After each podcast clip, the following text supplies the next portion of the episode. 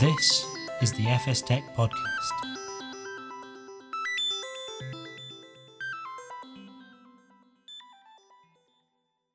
Hello, and welcome to this latest FS Tech podcast.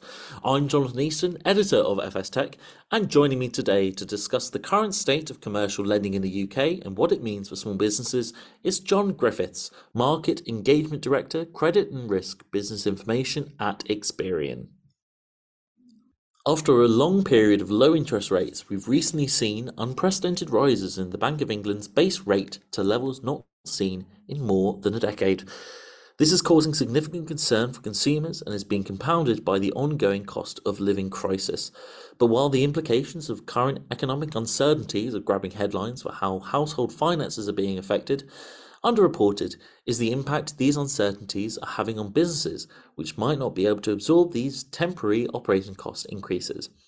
This topic is the subject of our podcast today, and my guest, John Griffiths, has contributed to Experian's latest affordability report, which outlines how rising costs have impacted small businesses in the UK.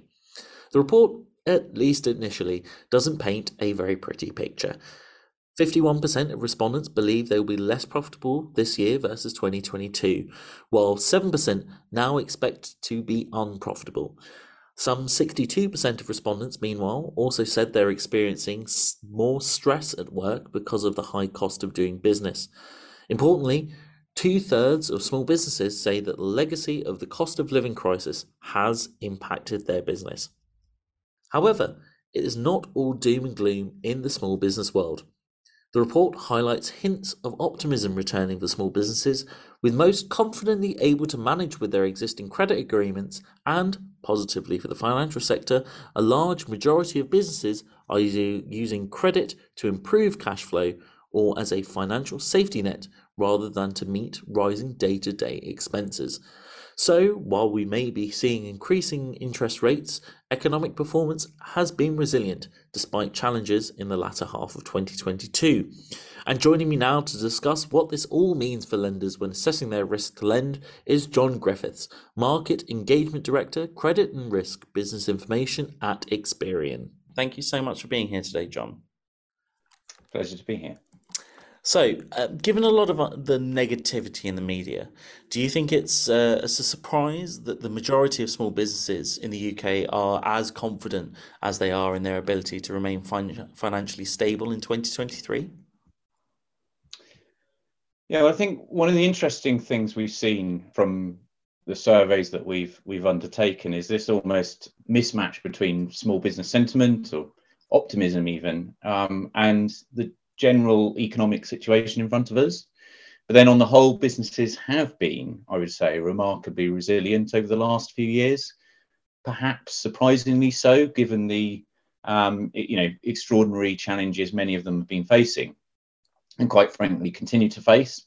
First, we had COVID and its aftermath. Then, obviously, overlaid with the cost of living crisis, as you've described, disruption across supply chains, rising prices, and, and other things of that nature.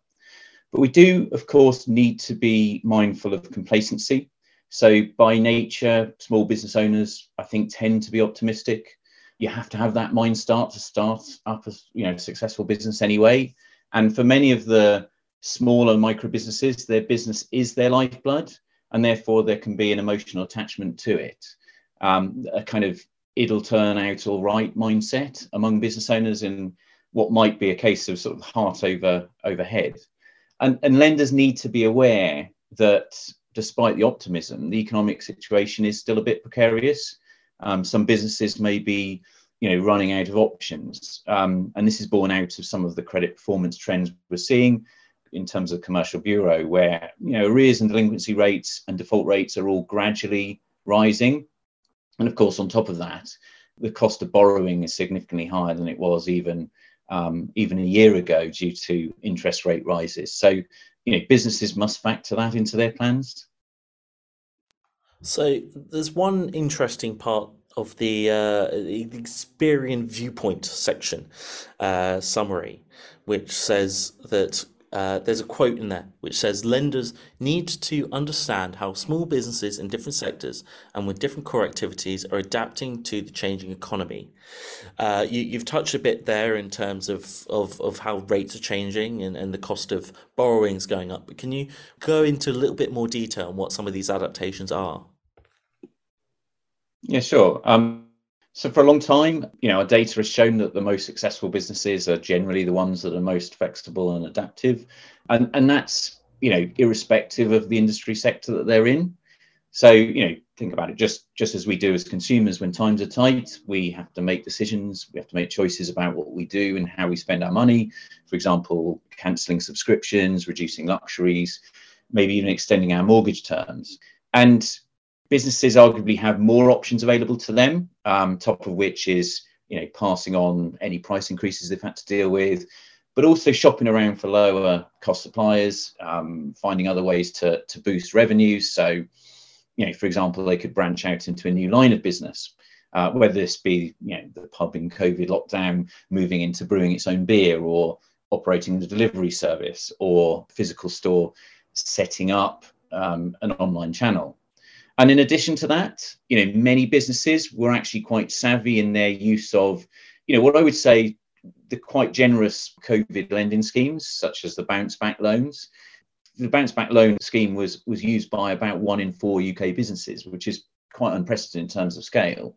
And for some of these businesses, obviously, it was key, and without which they would have undoubtedly failed. But for others, they were a cheap way to consolidate their existing debt or some cheap money to stash away for a rainy day. So I think, in summary, the more successful, resilient businesses have generally been passing on any cost rises.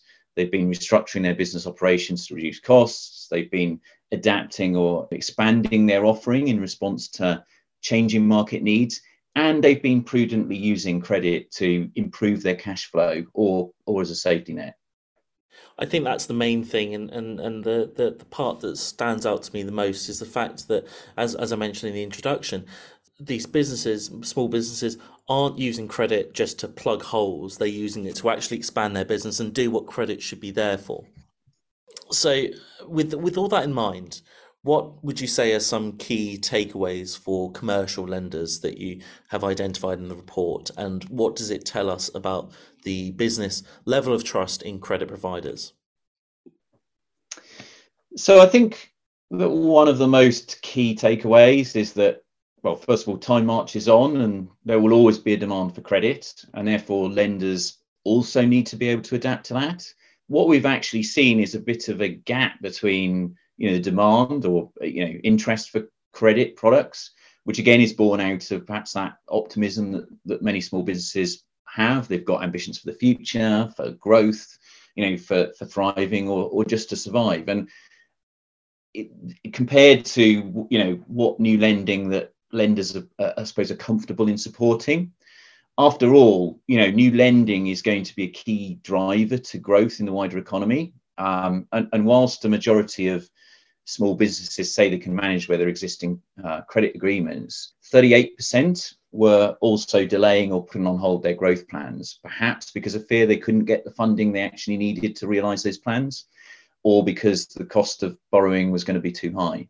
So, you know, we've also seen that in the sentiment that both consumers and small businesses have expressed in terms of, you know, kind of expecting more from their lenders and, and, and credit providers and the challenging economics of recent times, I think, are driving a, a, sort of a demand and expectation. And actually, reflected in our research is that the majority of small businesses think that the relationship with their lender should be fuller and less transactional, and that there's a, there is a, a sort of a duty of care or social responsibility bestowed on on the lender. So the trust is there as a working relationship but there could be considerable opportunity to expand these relationships i think. And the level of trust and support which lenders should be you know considered taking heed of could support competitive advantage. Absolutely. And you know that's that's something that people forget is that lenders do want the businesses to to thrive and survive and do well and expand because ultimately that'll be better for their bottom line, won't it? It's not, you know, you, you they're not a mm-hmm. charity. It, it, they're investing. They're investing, and you know, with that in mind, you know, the classic example is is Dragon's Den, right? On the TV uh, in the US, we've got Shark Tank and all these other kind of programs. And mm-hmm. while you're from those sorts of things, you'll have the occasional big breakout story like a, a reggae reggae sauce or something like that, which has you know been a huge huge success off the back of that sort of thing. Lending to small businesses does come with a high level of risk. Um, so from from your perspective and from from what you guys look at what are the data points that financial institutions should be focusing on when they're assessing credit risk for small businesses? So, if we first consider the makeup of the UK market, you know, there's over 5 million small businesses. The majority of them are small and micro, and many of them are young. And within that, there's a hugely diverse mix of businesses. So, across different sectors, obviously, more traditional areas like manufacturing to newer kind of um, sectors, you know, predominantly more service, uh, retail based businesses. And some of these businesses will go on do very well, like the example you mentioned. Some may struggle, and unfortunately, many will fail. So, understanding the level of risk is critical but more than just that, knowing enough about them to be able to differentiate the good from the bad levels of risk is kind of just as important. So, you know, traditionally lenders would focus on track record and financial statements. And of course, back in the day, your local bank manager knowledge, you know, to make that assessment. But with the vast majority of these businesses being young and small, they may not actually have much of a track record and they may not yet have even filed their first set of accounts with Companies House. And even if they have, you know, they may be nine to 12 months out of date. So essentially, if the lender is reliant on those data points alone, the many companies will flag up as unknown, you know, too much unknown, be regarded as, as anything other than too risky. So there's a danger it's easier not to offer credit to any of these at all.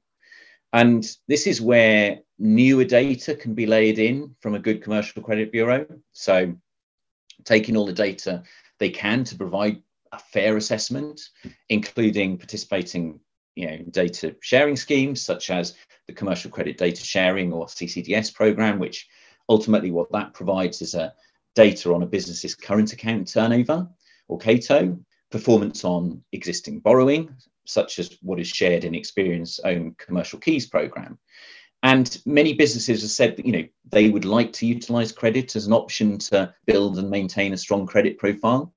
And this and payment performance data sharing enables lenders across the spectrum to see their propensity to pay, but whilst also enabling the businesses themselves to build that track record themselves. So these data sources also provide up to date information.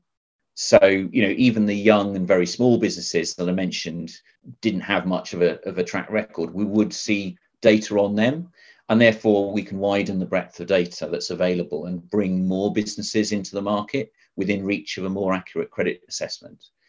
So so all of that's really important. And then increasingly consent based data like open banking and management accounts will also and is also playing an important role in supplementing that data so with all of that data, it feeds into into the credit score and credit reporting and everything involved in that. So, can you go into a bit of detail on what some of the benefits uh, that financial institutions can achieve by using credit reporting tools uh, to make those kinds of responsible lending decisions that we've discussed? Yeah, sure. So, I mean, having you know all the data we just mentioned for credit assessment is one thing. I think how you use it is another, and the traditional approach, for example, was to undertake a credit check and use that to make a decision at the time a business would actually ask for credit, and then you know leave them to it pretty much for the term of the loan, and obviously start chasing them down if they didn't pay. But we all know that things can change, particularly well, especially within these you know uncertain economic times, and you know we don't know what new things around the corner on on this kind of roller coaster ride that we're on. And therefore you can't just get by by only knowing the data that you might know on the customer from the original application uh, or what they may have told you at some point in the past. You need to understand all of this data on an ongoing basis to help you see react and actually predict for example, how their cash flow is looking. You know, are there any upcoming uh, pinch points and the like on an ongoing basis? And ultimately, enabling the lender to much better understand them at any point in time. And you've mentioned, you know, you've mentioned risk scores, you've mentioned, um, you know, affordability, and actually data points over time. Monitoring these things is really important. So the clear benefits are keeping an up to date and holistic view of all the customers, monitoring changes in circumstances as they happen, predicting problems as and even before they arise, and then you know understanding potential fixes, and you know helping them to try and understand whether any bumps in the road. So understanding the customers and their unique challenges and responding to them in good time and tailoring it to their individual needs. These are all benefits that you can get from doing this stuff. And at the same time, streamlining your operation by focusing resource in the right areas rather than just taking a blanket or a line by line approach to all your customers in your portfolio. Yeah, it's very interesting, and certainly, I think there is a uh, certainly from a consumer perspective, there can be quite a negative um, attitude towards credit reporting, credit scores, but ultimately they do within this context, at least within the small business context, they do facilitate a lot of business being done. So it's something which is definitely uh, ultimately a force for good in that regard. Um, I want to look at another aspect of the Experian affordability report, uh, which notes that many businesses feel their credit provider could be doing more to help them manage their finances better. And uh, almost two thirds believe that credit card providers have a social responsibility to properly assess the affordability of business customers in the current unstable economic environment. This is kind of building into all of those tools and everything. Um, so, do you agree that credit providers can and should be doing more to support new, uh, new and small businesses? I mean, I think most lenders have realize that a better and more engaging customer relationship leads to, to better outcomes for both the customer and the lender. Um, you know, no, no, lender wants to see a customer go out of business because you know they can't afford to repay them. Uh, it, it doesn't make business sense. And what I think we're seeing is the start of a shift away from the more transactional banking model to a more integrated relationship across the life cycle of the customer. So yeah, I mean, as you mentioned, we can see in the report that you know, increasingly lenders in the consumer space, for example, are starting to assess things like affordability on an ongoing basis to help um, understand their current circumstances better. But I think this is still, you know, to some extent, primarily driven by regulation, and with similar data available in the commercial space, which you know utilizes actually many of the new data sources I already mentioned. You know, a more proactive customer management approach could then enhance that customer experience and enable lenders to provide more support or at least understanding ahead of any trouble to those in need, whilst also helping to retain the best customers and increase loyalty.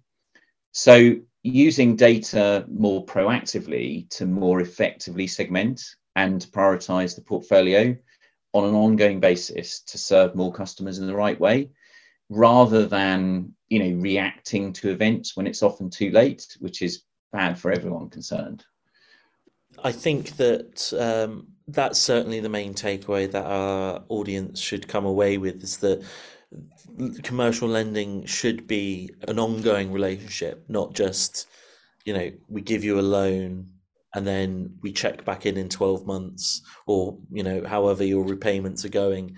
And, you know, and then if you don't have the money to repay us, then we have a problem. You know, you want to have a more ongoing relationship being able to support small businesses.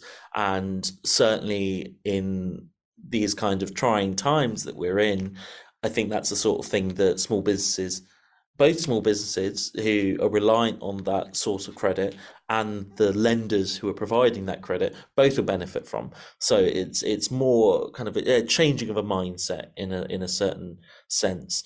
Um, before we wrap up though i just want to touch on you know we're recording now beginning of august. I want to touch on the fca's newly introduced consumer duty regulation.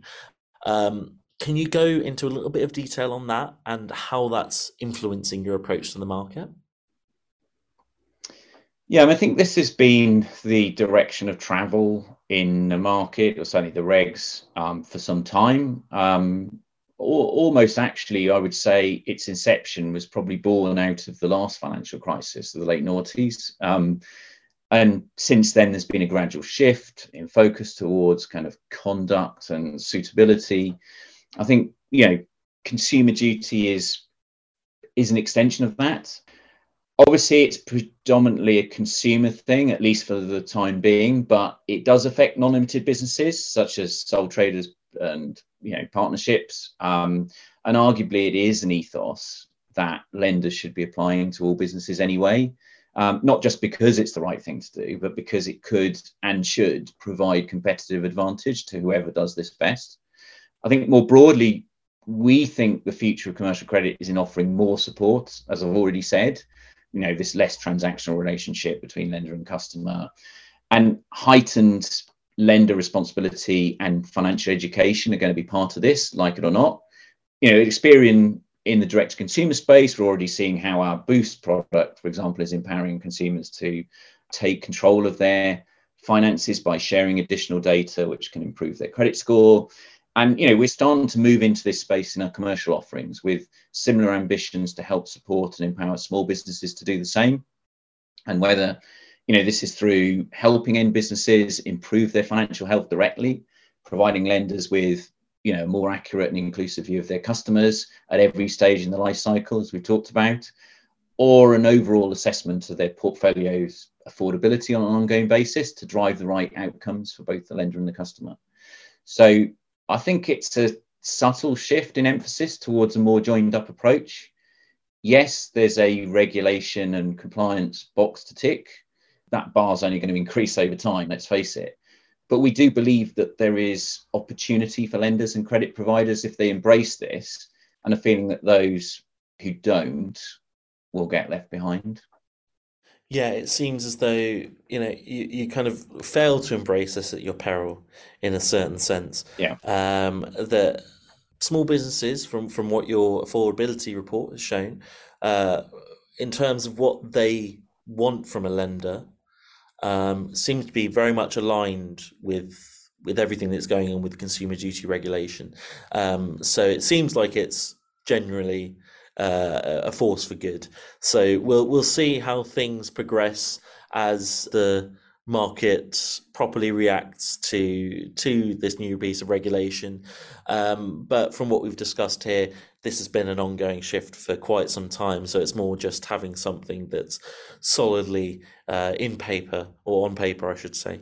Um, well, this has been a really, really interesting conversation, John. But unfortunately, uh, that brings us to the end of this discussion uh, for today. Um, so, if you want to uh, discover more about Experian's latest affordability report, you can head to their website at experian.co.uk. And so, many thanks to my guest for today, John Griffiths, Market Engagement Director, Credit and Risk, Business Information at Experian. And for FS Tech, I'm Jonathan Easton, and thank you for listening. Thank you for listening to the FS Tech Podcast.